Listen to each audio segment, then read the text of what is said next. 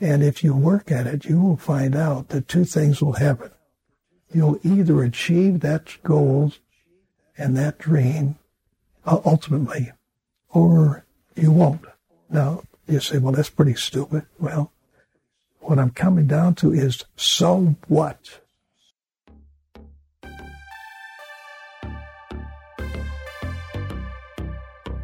Boss Uncaged is a bi weekly podcast that releases the origin stories of business owners as they become uncaged trailblazers, unconventional thinkers, untethered trendsetters, and unstoppable tycoons.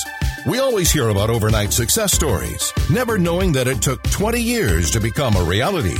Our host, S.A. Grant, conducts narrative accounts through the voices and stories behind uncaged bosses.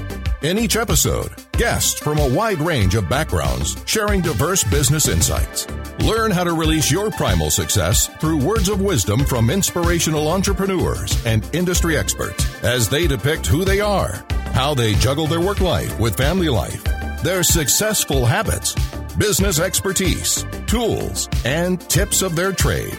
Release the uncaged boss beast in you. Welcome our host, S.A. Grant. Welcome back to Boss Uncaged podcast. Today's show is a special episode. I had an opportunity to interview W.D. Evans. You'll learn that I call him Sir Evans. But this guy I don't even know where to begin to explain who he is and what he has accomplished in his life, but he's 84 years old. His tagline is the man with more lives than a cat. His business card, instead of it just being a CEO or a founder on there, it says Arctic Explorer, pilot, survivor, inventor, soldier, gambler, teacher, author, artist, musician, entrepreneur, and lover. On this episode, he drops so many beautiful nuances to life that you could learn from, not just from business, not just on building companies, not just filing patents, but he's 84 years old and he's accomplished more in his lifetime than a dozen people combined in their lifetimes. Without any other spoilers, Sir Evans. Welcome to the show, Sir Evans. That's the nickname that I have for you, Sir Evans. Oh, sir. Sir Evans. Uh, thank you. Got it. Got it. So the first question that I have for you, just you know, we met what a couple weeks ago at a, a writing workshop, and just the magnitude of your life and the things that you've accomplished. Um, you have things on here from Arctic Explorer, Secret Agent, Unique Musician, Surviving Pilot, Entrepreneur, Experienced Lover. I mean, who are you? My wife and I are just uh, plain, ordinary people They have been fortunate enough to be put into extraordinary circumstances, to look at the challenges and not just accept those challenges, but try to take each of the challenge and uh, learn from it and use it as uh, a kind of food, if you will, to uh, ward off uh, we know fears and challenges and changes and stuff in the future. So we just uh, live each day sort of the best we can, and we try to come out the better of the day for us and for our family and our friends. And uh, we just believe that we've been here, put on the purpose, life uh, for a purpose. And uh, I'm still kind of searching, but it basically is to, uh, like, uh, the Lord says to serve uh, mankind in the general sense, man, woman, and just trying to find ways that we can make things life better and really pay back. There's been so many people, so many times, so many events that uh, we have learned from. We've enjoyed uh, even the, the hard times. So we're here kind of to pay back to those that have been so generous over the years and using our little phrase, it's never too late to make your dreams come true. If we can show people that even no matter how old they are or young they are, they can make changes in their life. And uh, if the first one doesn't work, you try another one. So that's basically it. We we like to feel as if we've been put here to serve some need and uh, that we're doing pretty good at uh, helping uh, people and our family and uh, like to have some legacy that maybe uh, the tombstone can say something like uh, they made a difference. That's very, very, very interesting. I mean, one of your taglines, and you actually got it trademarked as well, is "A man with more lives than a cat." That's true. I mean, how did you come up with that? Well, after we, I had uh, unfortunately land uh, our little airplane, my wife had helped me build in a tree when we were encountering a storm and burning up fuel. We ran out of fuel. So we had to go through all the maneuvers that you were trained to do, nose down, keep your airspeed up, whatever. And uh, look to the left and there were houses down there and look to the right and there was a lake. Look forward and the landing field was way up ahead and the only place we had to land was down and that was in trees.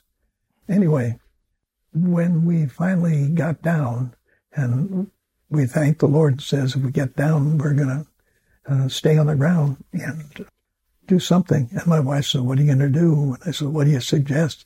She said, well, why don't you write books about all your crazy adventures that we've had together? So uh, I said, oh, okay. That was really the beginning of books, but actually it was a rewind of stories that I had uh, told the children and the grandchildren over many years. And uh, one event was I was telling stories with my one grandson, and he said, Grandpa, you live more lives than a cat. And I said, ah, that could be a great tagline. That would be something that could uh, attract attention. And it was so true. And so uh, at least 16 different events and lives. So we trademarked it, and that's what we put on all our literature and everything. The man with more lives than a cat. So you're definitely a forward thinker, right? I mean, you're always thinking uh, what's coming up next, and we've had a couple of discussions in our short period of time of knowing each other that I can definitely tell that you're always on the next thing, what's coming up next. If we can kind of go back a little bit in time and kind of give people a little understanding of your entrepreneurial insight, you know, you've created patents for GPS you were an artist, you were many different things. Just go ahead and describe some of those things. Without saying, oh, woe is me and feel sorry for me, I was born during the Great Depression, and my father uh, couldn't support us. And uh, the government, thank goodness, President Roosevelt had a program that could help mothers and children where there was no uh, father. And yet, if there was a father there, regardless of the fact that 25% of the males uh, couldn't find a job. Uh, if you had a, a, father there, then the father was expected somehow miraculously to support a family. But if the father wasn't there, then the government would help subsidize food and a place to stay and whatever. Well, I'd like to believe when I was one, my father, one of, I was the last of three children. Uh, I'd like to believe that he, in his own mind, had to leave to go and try to find a job. He never came back.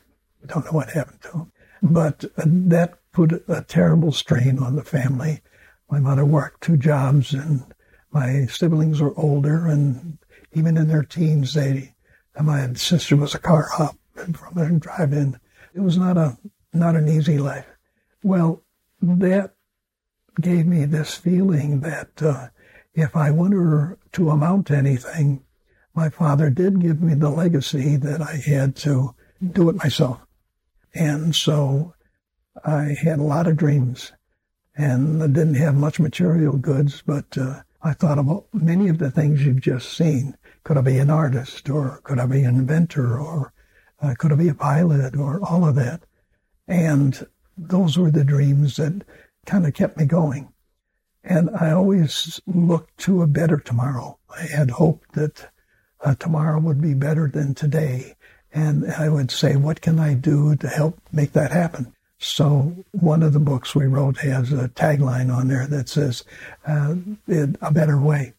And so my whole life has been searching for a better way because I didn't like early on in a young kid the way I was living. It was uh, difficult to go to school with their little brown bag and a half brown apple and like when you were a little kid. And the people you went to school with generally had lunch buckets and stuff. But my mother would tell us that uh, you may not have the fanciest clothes, but they'll be clean. So I took pride in the fact that no matter what we had, we were doing the best. And I said, it's not the outside, what you wear and what you look like, it's all you're inside. So I said, oh, well, I can, how can I make friends? And the idea was uh, to help them, whatever they need help with. So besides helping myself, I in turn tried to help others. So that started a path of, of basically looking in the future. In fact, uh, in one of my jobs, RCA, I uh, was accused of uh, being able to see the future because I always looked for what's next, what's around the next corner. And so the book we're writing is called The Man with the, the Man That Saw the Future. Okay. It's called The Futurist. So I've always had that that spirit or drive to look beyond today and look at what can be. And I hope that's not too long of a conversation in that area. No, I think it's definitely a great insight, and it's a good segue. I mean, you're talking. One of your taglines is "Misery to Millionaire." Yes. So, I mean, you just gave us essentially the beginning, the dawn. How did you get into the point to where becoming a millionaire? How did that journey happen? I was five years old and again, it's in one of the books. Uh, I was five years old, and I thought my much older sister uh, had forgot about me at a public swimming pool. And of course, I was in the baby pool, and she was in the big kids' pool, and I couldn't find her. So I started to walk home. And there in the book, it talks about walking miles and miles. It was probably a couple of blocks, but he's only five. Then he says that uh, he couldn't tell where he was, so he felt he had a good sense of direction, so he just turned around and however he stopped, he started walking in that direction, which is pretty silly. But uh, anyway, so he says, um, I'm going to have to call people. I'm going to have to, and he's crying. And he jokes that he says that they can't see the street signs because of all the tears and everything but doesn't make any difference because he's so young he can't read anyway. So uh, he says there's got to be a better way. Uh, I'm crying, I'm hollering, and unless you're very close to me, you, you can't hear me. So he says someday, and this is the key point, someday I'm going to come up and make something that can get people help around the whole world. Talk about a vision Yeah. that they can be found and they can get the help in life uh, far beyond them just being able to cry for help. So in the back of his mind, he has this goal of a lifetime to come up with something that can help people across the entire world that need help. So does he think about that all the time? No. But there's this driving force that whatever he does, looking backwards in retrospect, it was always one more step, one more level towards that unknown goal that he has, and not knowing how to get there or when it's going to happen. And so he's always had this thing about trying to help people that can't help themselves. And so that started the ultimate road for him to get into what we call today wireless. In the early days, it was called radio. So everything he did, everything he studied, in the back of his mind, he had this desire to find a secret to communicate, have people communicate their needs around the whole world. So I hope that wasn't too much. No, I think you you have a, a really good art of storytelling. You're talking about yourself in third person and you're depicting a story in a visual sense that I, I can see it in your eyes that you could actually remember step by step when these things actually happen. So it's really insightful to see that you can actually do that. It's a good gift. My next question is well, so today, what is your business? Okay, I have what I would jokingly call a consulting business, but in reality, it's uh, taking my experiences of the past and uh, providing through books, through guest speaking engagements, through workshops as appropriate, to get the message across that whether you're young or you're old, there's always a hope for a better tomorrow. Mm-hmm. And that was my driving force my whole life, was always looking for a better way. And it was that thing, as we discussed earlier, that kind of forced me to look beyond today. I mentioned the fact that some people said I could see the future, and uh, of which we're writing a book.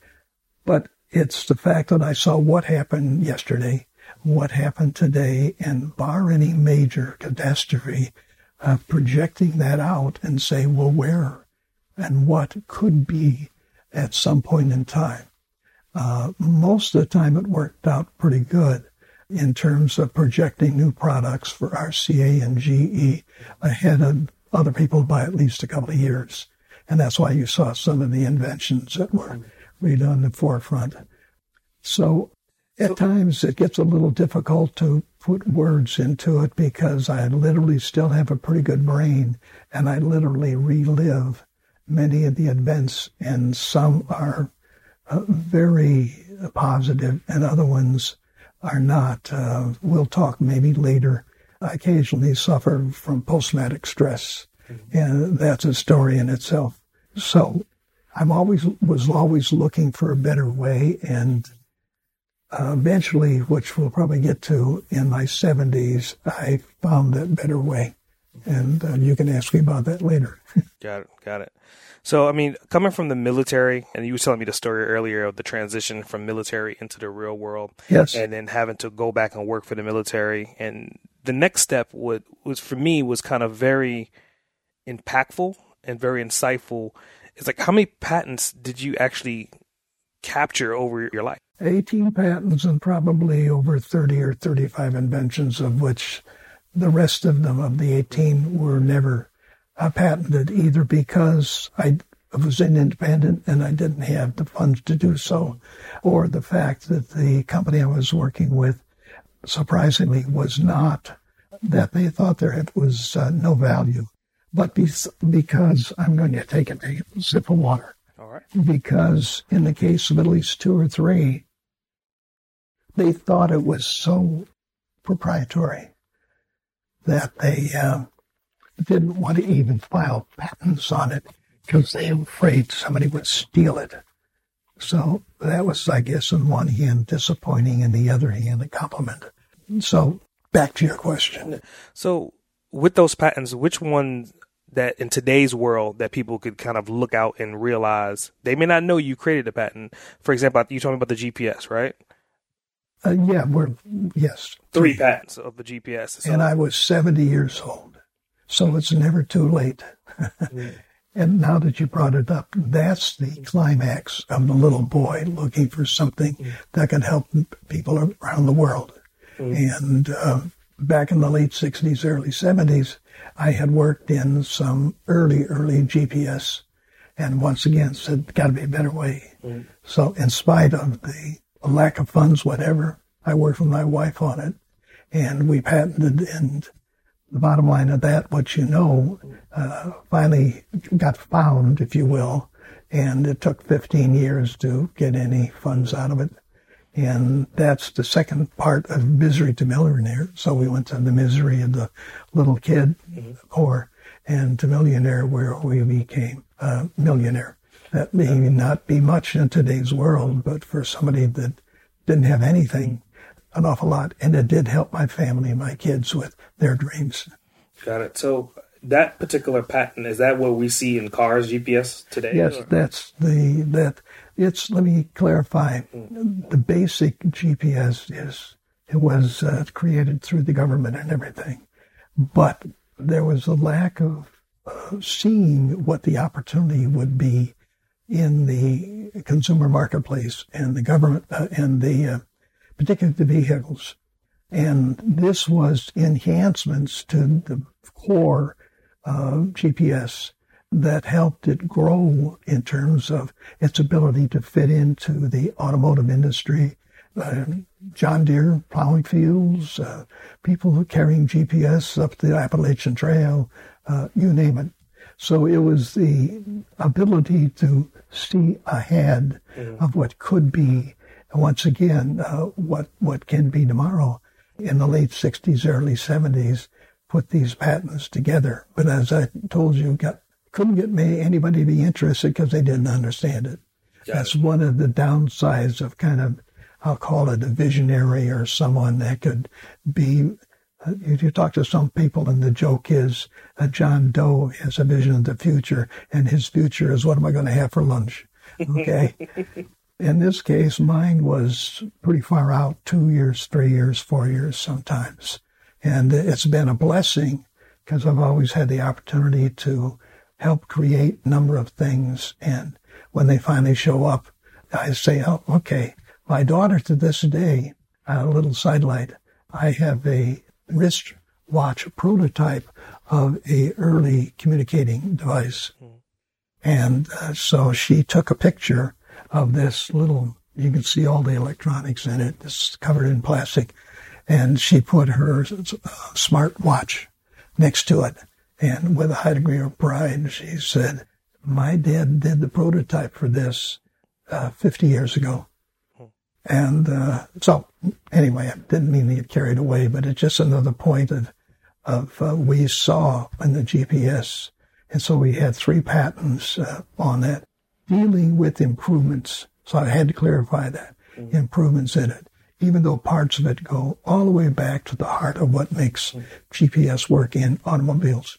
That's that's definitely a great segue to like your daughter said, 50 years to get to that point. We always hear about the overnight success stories that took 20 years to become a reality. what would you have done differently to get you to where you are a lot faster if you could do it all over again? Probably nothing. Because we learned, we had uh, from everything that was a setback, we became, uh, you know, I'm sitting here at almost 85, and I say maturity. Uh, we became more mature. The biggest thing was uh, through all of the roller coaster rides, ups and downs in businesses, uh, 15 years for things to happen, to become a, a known artist, uh, whatever. It all stems from the fact that we didn't have that much, either me or my wife. She was a lower, lower middle class, hardworking, uh, steel mill type person. And that's probably why we clicked because we had such similar. And so we didn't have much to start with. Her little more, he, she had a father, a great guy, took me under his wings. But we always looked at things of terms of how do we turn this downside into something plus. So our whole attitude when we got married was we're not penny pinchers. But when you don't have much to start with, uh, and you come out of the army and you don't have any funds and you want to marry this girl, then you do the hard things, the hard choices. When I got a letter from the government saying you have just what we need in your communication skills to help protect the country in the Arctic during the Cold War of 1960, was it easy to say to her, we have a job. I've got a job now. It's going to pay us enough money to get married and go back to school, but you can't come with me. And she just spent two years when I was in the army and letters and stuff. Now I'm going to tell her I'm going to leave again. Once we got up there and went through so many things like storms and threats from polar bears and all of that, when we came back, we realized we had this phenomenal life we could live and compared to some of the downsides we had gone through and many yet to come, that most of what life would throw us away, throw our way, wasn't really a big deal. So I know that's hard to realize when you've gone bankrupt uh, twice and uh, know, the government has told you that your first patent, automatic fine tuning, was a scam and they are going to sue you for fraud because they didn't understand it. Hmm. Okay. But that was it. Our core was having a difficult time when we were young and realizing every opportunity that came up, we're gonna we're gonna do the best we could to make that make it happen. I rambled a lot. I'm sorry. No, I mean I think you're you're giving an insight to who you are, and I think you're defining a legacy and you're telling a journey. So I mean, by all means, eh, keep continuing doing what you're doing. So, do you come from an entrepreneurial background? I know you were saying that you know you came from a lower class family, but where did you get your entrepreneurial spirit and your insight? Uh, my deserting father. So that like I had no something in you? choice. No choice. I it. had no choice. Okay. And then I said, every day that goes by, I'll try how to, how to make it better. The risk taking was that when you don't have much to start with, then it's not too difficult to decide to take a risk because what have you got to lose? Very true. Very true. How do you juggle your work life and your family life? Okay. Uh, since I've had a few mishaps over the years, and I'll have to quickly go through that, I've fallen a number of times. I messed up my back. I've had some strokes. I've had brain concussion. I can only stand for about uh, 10 minutes. I crashed planes four times. That in itself is pretty bad. So within the limitations that I have physically, uh, even though I can fake it quite a bit now and then, I have to watch where I go and how much I get involved with physical activities. And I do take a K, have a K occasionally.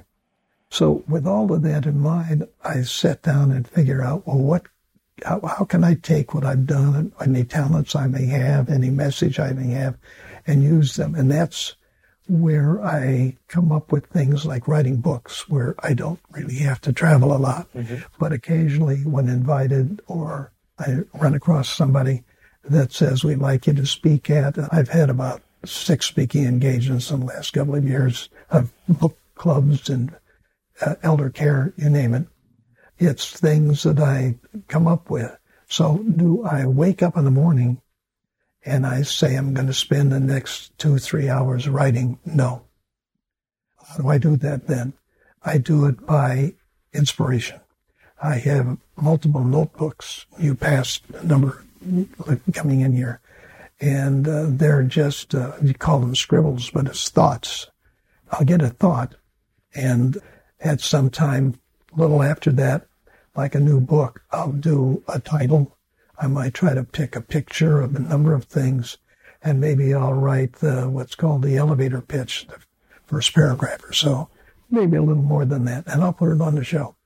But at least I got the idea down on something. So I write by emotion. I don't write by a schedule. So if I can remember it, there's a, a um, saying that I have that I don't write by a script. Uh, write from the soul. Okay. So no, I don't have a schedule in terms of writing. As far as uh, the family is concerned, we usually we have birthdays together, we have holidays together. Uh, my grand, my uh, one daughter lives only about less than a thousand feet away, and so we have had the chance to watch her children grow up. One of them was the young man that's now in the military. Uh, just got back from Korea. He's the one that says you have more lives than a cat. So we get together on family occasions, but they have their lives together, and we try not to interfere my daughter next door knows that we're not as mobile as we used to be. So if she can, she does grocery shopping. But we still go to meetings where we met. Yep. But it's just kind of limited a little bit. So we do things where we can do them here where, where we are.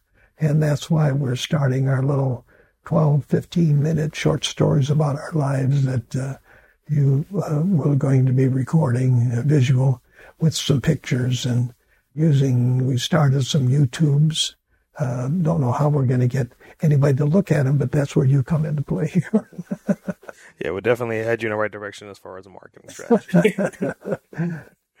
what's uh, it say we have the content and you, you have the ability to do something with it yeah, to get it delivered. so this this is a big one for me. Is like, what is your morning routines, your morning habits?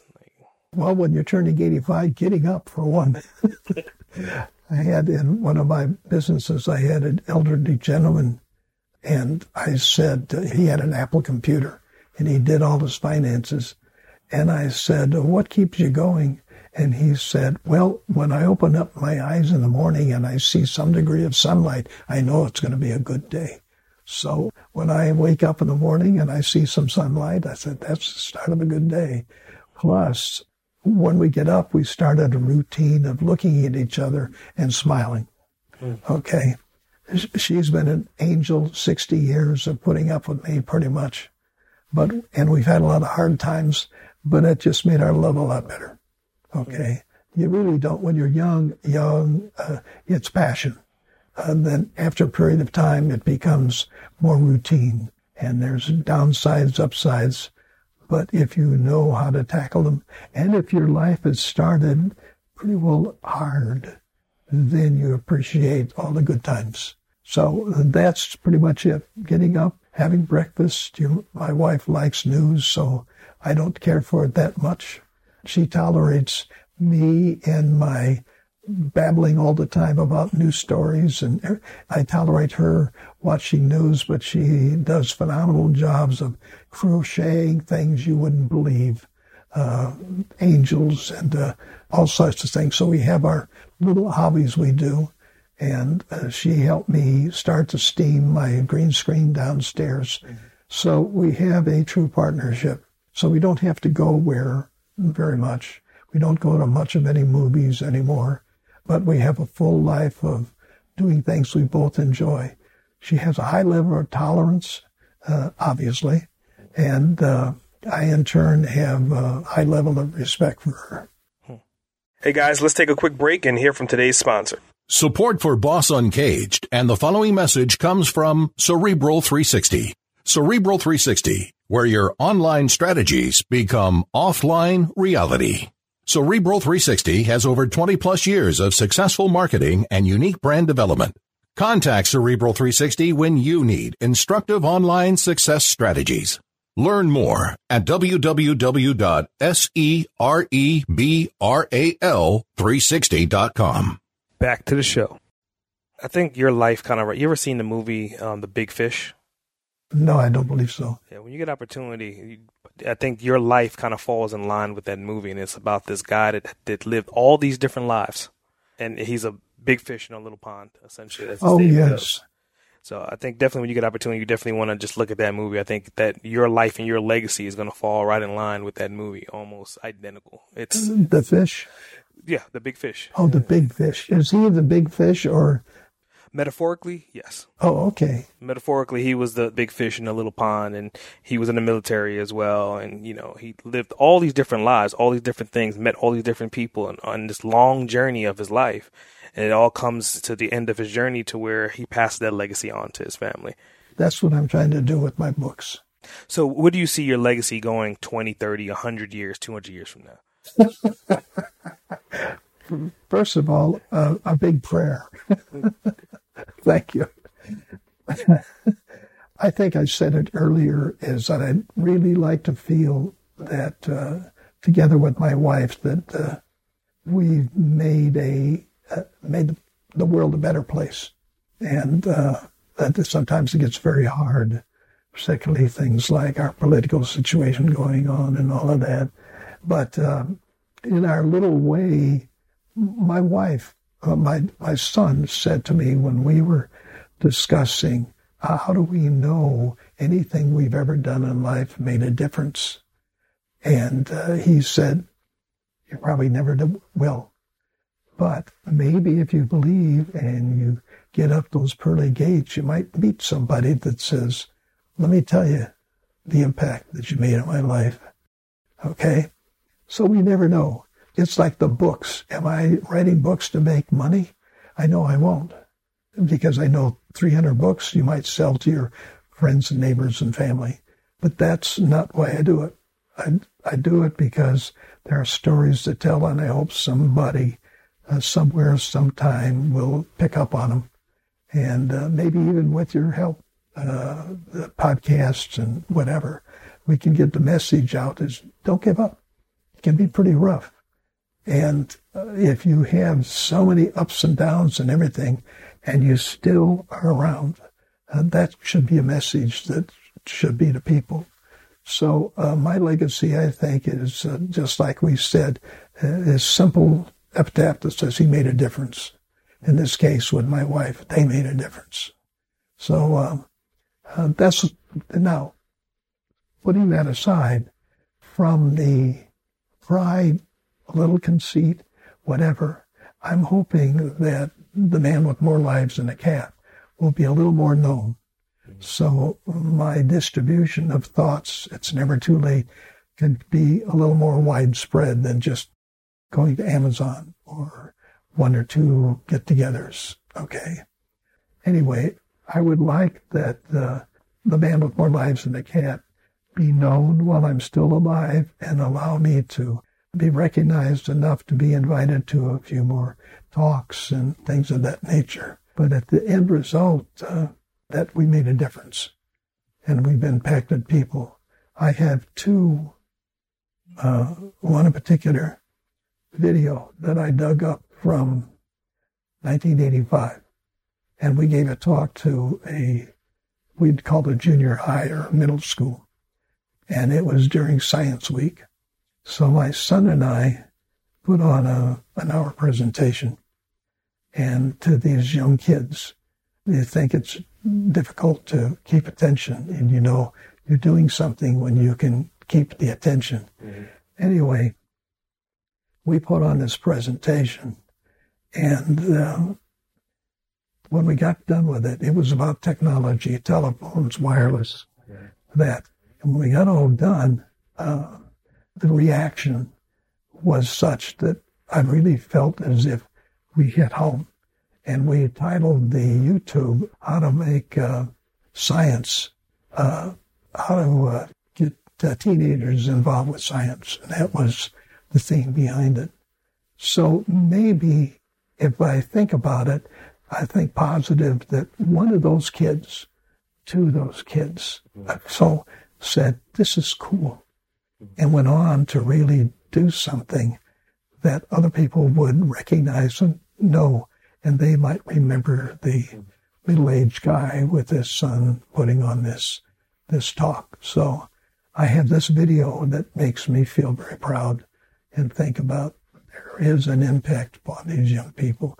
I have talked, given talks to my grandchildren's class, colleges, uh, businesses, uh, grade schools, and I enjoyed the look on their face when they get it. In the Army, I taught uh, technology, uh, classified microwave, and don't want to go too much involved into that, but there's a book coming up and the book that we're putting together talks about this young man that's a private. And he goes in, and because he has previous technology background, he gets thrown into eventually teaching sophisticated electronics to officers. And the, the commanding general, Fort Monmouth, New Jersey, tells him that while you're in the classroom, and he tells the students, this young man here is a major and treat him as such. And don't take it out on him on the drill field because I still had to do all the drills and everything. And nobody did. But it's the story of this young man that doesn't realize until his later life the phenomenal responsibility that he had to teach the leaders of tomorrow mm-hmm. that would be running the command and control on the battlefield and everything. And if he messed up, then it could be a phenomenal disaster if the communication systems didn't work because he didn't pass that information on to the officers running it. And so don't know where I was going with that. Sorry about that. well, what I take from that is I think that part of your journey and your destination is one and the same, and you want to inspire people. And I can tell you firsthand, I've only known you what like a couple weeks, and you've inspired me already. Well, thank you. And, and it's I'll, not. I'll, I'll pay you five dollars later. but the inspiration was more so, you know, like I, I just I just turned forty, and like you say, you're creeping up on eighty five. Yeah. And for me, it's like this forty five years to where I could potentially be where you are or execute the things that you've done in my own way. And just seeing those pathways, and like you said, you didn't create your first patent until you was like seventy. Oh no, no. My first patent occurred when I was uh, 35. 35. So you're the last patent, the GPS. Yes, the, the piece de resistance, oh, if you will, the one that I feel made the most significant difference to the most number of people was the improvements in GPS when I was in my late 60s, early 70s. So, I mean, I think just by hearing that, there's people in the world right now that may be 18 years old, people that may be 65, 55, in different journeys of their life. And to hear that when you're 70, it's still not the end of the road. There's still way more to give, still way more to do. And you could, you know, like, like your statement says, it's never too late to make your dreams come true. So in all reality, I think you're a spokesperson for that in all age groups. If I can just add to that a little bit, that was one episode in later years that helps illustrate it's never too late. I uh, built an airplane with my wife's self. Mm-hmm. I flew it. I uh, crashed it four times. We call them off field landings, but they were crashes. Last one was on top of a tree. And I was in my later 70s. I uh, started seriously to write books. And I'll try to give you real quick how that happened. Anyway, I was now in uh, my early 80s. I wrote six books and I got six more coming. So age has nothing to do with it.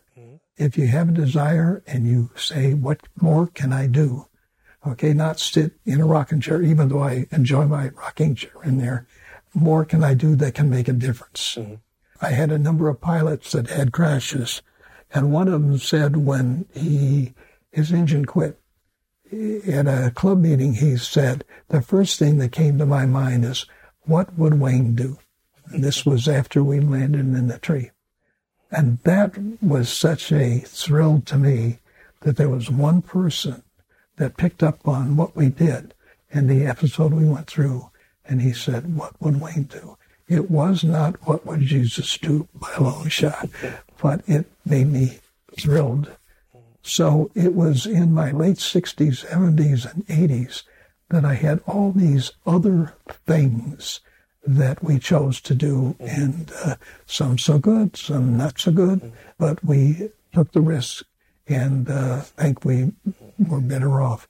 I'm very proud of my bookcase with those multiple books and stuff on it. And thanks to a friend who said, you need some lighting. So he added lighting to it. So believe in your friends and uh, help them as much as you can. And uh, whatever seeds you plant, they may just flourish and grow time and time and time far beyond whatever maybe your first intent was. So never give up. yeah, definitely. And another thing that you brought up too that I didn't realize that we shared in common is that you said you had a stroke. Oh yeah. And I had one as well too, 2018. Oh well, congratulations, son. The reason I talk so much now is I went for a year and I couldn't talk. Yeah, and I know exactly what you mean. Is like this weird. Your brain is moving faster than your body can kind of catch up to it. Yeah, all I did was mumble. Hmm. So, and uh, and now I mean it's you can never now, tell. Now I overtalk, yeah, making up for lost time.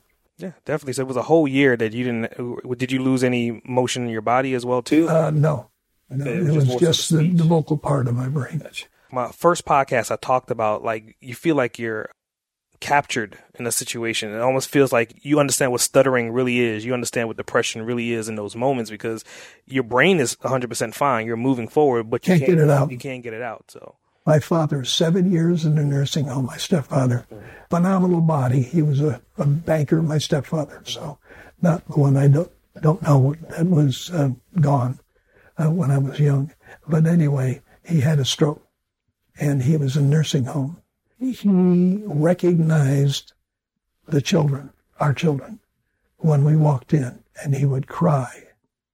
You'd look at his face. He knew what was going on. Mm-hmm but he couldn't speak it. He couldn't tell you how he felt. Okay. And when I had that, it was really a flashback to seeing him that way. I'd like to interject one thing. Sure.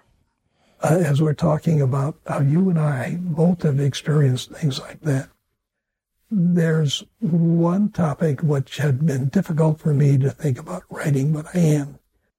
I had my knee replaced. And that was five years ago.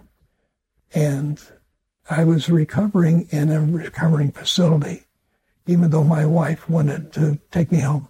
because I had found out that I had also uh, cracked my bone, and they had to wait three months to replace the knee for the bone to heal. But I'd also, I walked in here and I twisted my leg answering a phone, so I don't run to a phone anymore. Anyway, so I was recovering from pain in the knee, pain in my leg healing, and I had torn muscles and ligaments. So the pain level, when you go to a doctor, says, what is your pain level? And you get smiley face, and it goes up to 10. Mine was 20. It was that bad. I'm in this facility. I could, and I had to crawl because I had pushed the button and it rang for an hour, a two hour. I then got out, I rolled out of bed and I crawled to the bathroom and I had one of these. I just got out of the hospital, I had one of these gowns that doesn't work right in the back and you see your butt and all of that. Yeah. And I, because of medication, Mother Nature had locked me up and I couldn't go to the bathroom. The insides were like a brick and I'm laying on a tile floor, my butt freezing and everything and under extreme pain, pain and uh, crying out. Nothing happened for three hours. Then my wife shows up, my angel, with my son. And I know you don't know her, but uh, she's got two levels sometimes very complacent, very understanding. And then the other side, when she walked in and the alarm's going and nobody's there, all hell broke loose. So she grabbed me with my son's help and got me in the car and brought me home. For two weeks, I could not sleep because I had the fear of waking up, and that was the real world. The world of being there with her, getting up with the pee bottle five times a night, and so on. That was the dream. I went into psychiatric help because I would get up and I would cry at nothing. I'd be watching the news and they'd be feeding me soup and stuff, and I just bust out crying.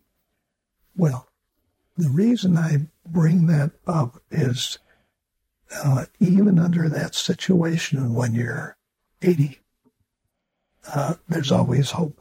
So I went through a little one or two sessions, and it's kind of the joke that they said, well, you must have hated your father.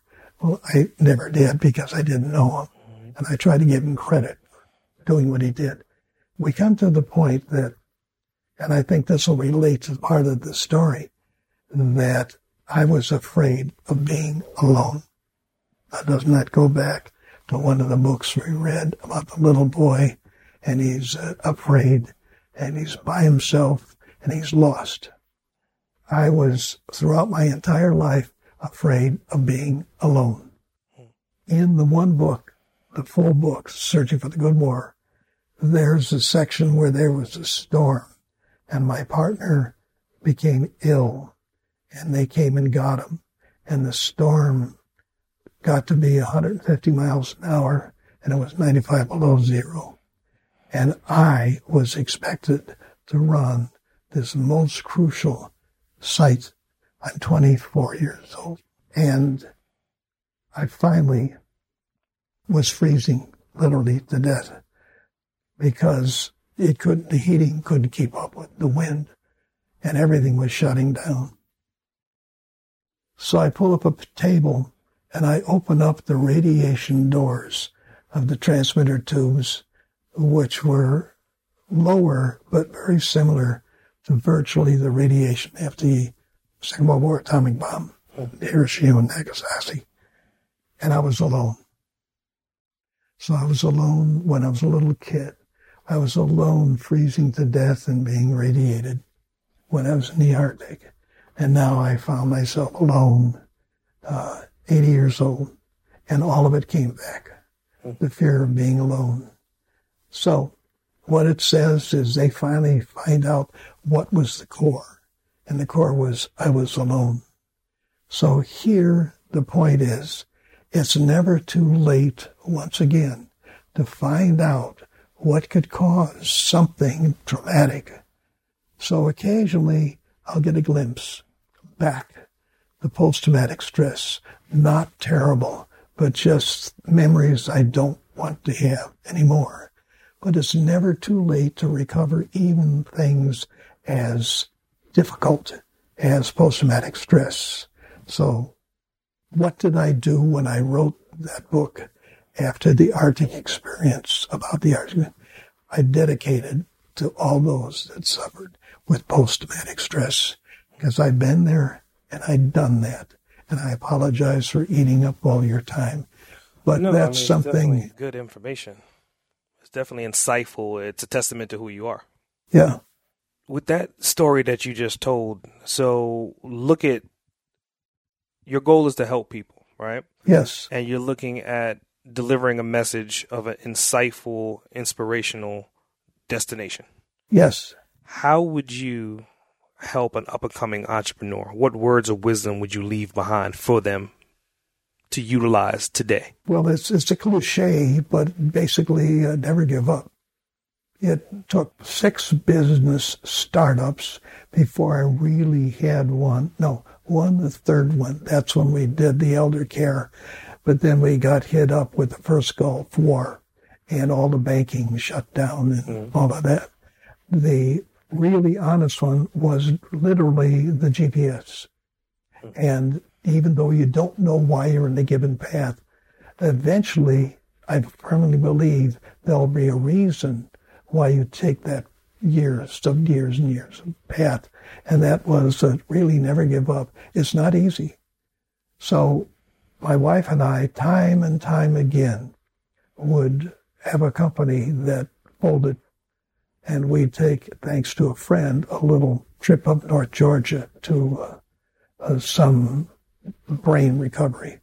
And then we had nothing. We had bills, and company had folded, and we were coming back. And we looked at each other, and uh, I said, Well, what are we going to do now? And she looked at me because we had done this same conversation many times before.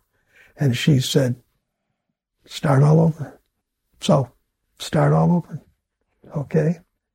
If it turns out it goes through the journey of having a dream and then having a goal, and then in the process of trying to achieve that, you have some downsides, you have to believe.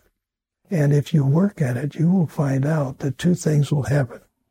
You'll either achieve that goal and that dream uh, ultimately, or you won't. Now, you say, well, that's pretty stupid. Well, what I'm coming down to is so what? So you don't, that one doesn't quite work out. So in today's, they say you got a bucket list. If you have enough dreams and if you have enough courage to take one more risk, then you say, what do we do? Well, pull that one out. Did I know I was going to get an artist award and be in a museum? No. Did I know that I was going to grow up thanks to my brother that got killed in the war and uh, play classical harmonica? You know, is am I going to be in Carnegie Hall? No. Okay.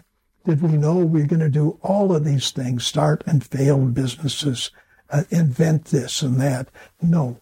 But every time there was something, we either made it and said, hey, Ray for us, or we didn't. And we say, well, where do we go from here? And then we just pick another one. And that's why there's so many lives. So many of them were not quite. So we said, well, let's try something else. More lives than a cat, right? You got it. You got it. Hey, can I quote you on that? yeah, yeah, definitely. so, where can people find you online? I mean, do you have Facebook, Instagram, email, website address? Uh, yeah, but I don't do a lot of it. I, I'm not the person that's going to sit down there and even weekly throw stuff into Facebook or Instagram or anything. I'm still learning. I say, well, okay, that's nice, that's cool. So within limitations, uh, like Instagram, a one minute video, don't make it 61 seconds. So I'm learning that. YouTube's the next one. I can do the videos that I'm working on now. Uh, do I make a career out of it? No. it's almost more the enjoyment of figuring out how to do it and do it. Once again, the challenge. Yeah, it keeps your brain motivated to keep moving forward, man. Now, you have to ask me one more question. Well, I got two more questions for you. What caused me, other than landing on top of a tree, to become a multiple book author? And I'm going to take a couple minutes to tell you that story because Okay. I owe it to a teacher. So I'm 12 years old, and she knows that I'm crossed the tracks. I'm on the other side of the town. And uh, so, but she also knows that I uh, have a lot of dreams, and she picks up on that. So a contest comes up, and it's to enter this contest and write this paper. And she said, You can be a pretty good writer. Okay. So I said, Oh, well, why don't you go ahead and enter it? So I did. And I'm 12 years old. And I won. You know what the, the topic was? Free enterprise for peace and prosperity. What the heck does a 12 year old know about that? But I won. So she said, Yeah, you have a knack. And I said, Well, what do I do? And she said, Well, go write. Well, what am I going to write about? And this is important piece of information. Write what you. And I said, Oh. She said, How many dreams do you have? I said, Oh, no, I just got this and this. She says, Yeah. Write about in your lifetime. Write about what your adventures are. Hmm. People will find it interesting. And when you, when you get to your older age, then write books about them and let other people know what you've learned in your life. So it was not just landing in the tree, but it was this wonderful teacher that saw something in me that I didn't see. And there's a book that someday I'll finish writing called The Invisible You. And it deals with people. That's why it's payback time. That sees something in you you don't see. And it's that extra thing that they do that puts you on a path to improve your life. Now, you've written some books. Continue to write because you've got you in your own way. You've got your own stories. But that's how I became really an honest author. Someone says, Did you win any awards? I'll say, One. Okay. When I was 12. I didn't spend my life writing books to go and spend the time and effort getting awards. I did it because of the message I wanted to put across and the what I wanted to leave behind. So it's and to make us feel good. Reliving life with my wife has been phenomenal. Love, because uh, we cried when we wrote the story of the Arctic. She didn't know what I was going through with storms and beasts and threats.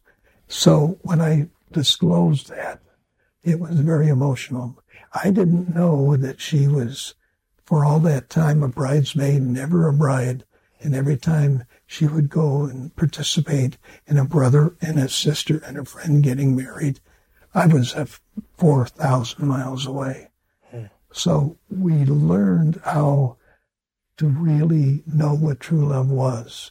Sometimes I go on ramble, sorry, but I had to tell you the story of how I became an, an author, and I did win one award.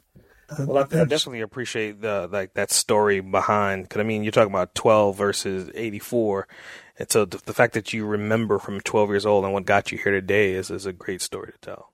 I got a bonus question for you though. Oh, bonus question. Bonus question. All right, if you could spend 24 hours with anybody, dead or alive, uninterrupted, who would it be and why? Uh, It's always a tough question. Hmm? That's always a tough one. You have to kind of like think about all the variables of people in life.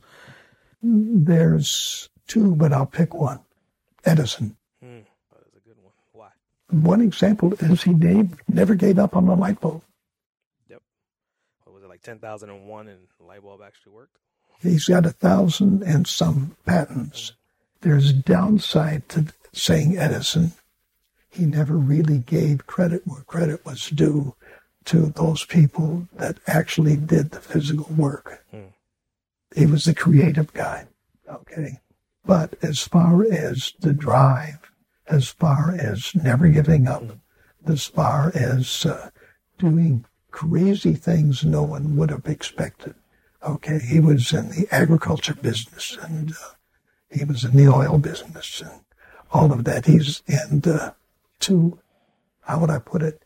To see or hear something nobody else did, and uh, I will say with some degree of pride, that's something I feel very good about of about people that have the ability to see things that no one else sees and the courage to go ahead and do something about it. Hmm.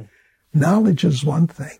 Doing anything with the that knowledge to make a difference is something different. And so many people have dreams. That's all they ever are. Mm-hmm. And it's the saddest thing is to have a dream and let it die before it's ever had a chance to live. But it takes a lot of courage and a willingness to take risks. Because without, what's the old adage, uh, without risk, there's no reward. That's so true. But I would pick Edison because uh, it was a never give up. Uh, and we're not all perfect, but from the top side, the ability and the drive to say, this is going to work. I don't know how. And then to see, oh, wait a minute. If I put this little filament in some kind of a vacuum, that was the, the breakthrough. The light bulb moment. Yeah. It actually, and then to sit there for three or four days staring at this bulb and it did not go out. So he said, enough is enough. Crank it up. He does, and it goes, mm and it, it died its glorious death. Okay, but I would pick Edison. I think that is a great way to end this podcast, and I appreciate you taking the time, Sir Evans. So, on the flip side of it, at the end of my podcast, I always give the interviewer an opportunity to become the interviewee and swap places. So, any questions that you have for me? Number one, there's an appreciation that you spent some time Number two, without the five dollars that I joked about and everything, you were extremely complimentary. You have given me the thrill of feeling that I gave you a little bit of inspiration. Because that's the food that kind of at times get me going. When people go one way or another, aha, okay, appearance wise or whatever. Thank you for coming over. And uh, I hope this can be the beginning of a long and uh, uh, I'll obviously say one way or another way a mutually profitable relationship, mm-hmm.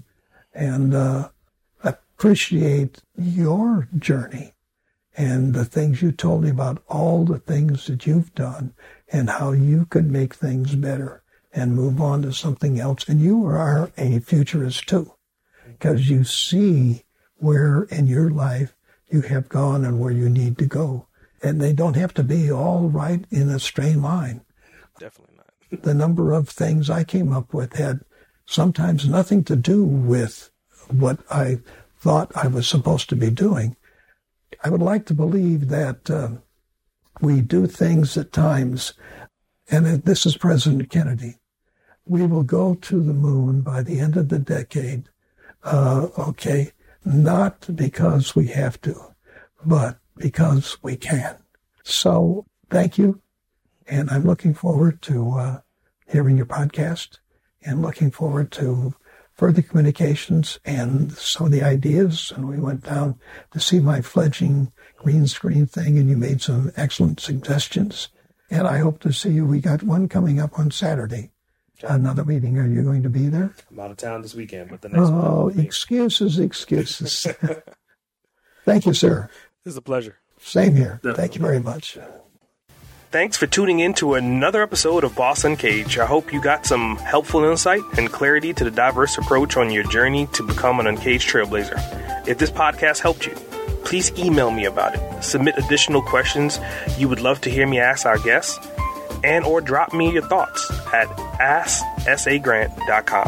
Post comments, share, hit subscribe, and remember to become a boss Uncaged, you have to release your inner beast. S.A. Grant, signing off.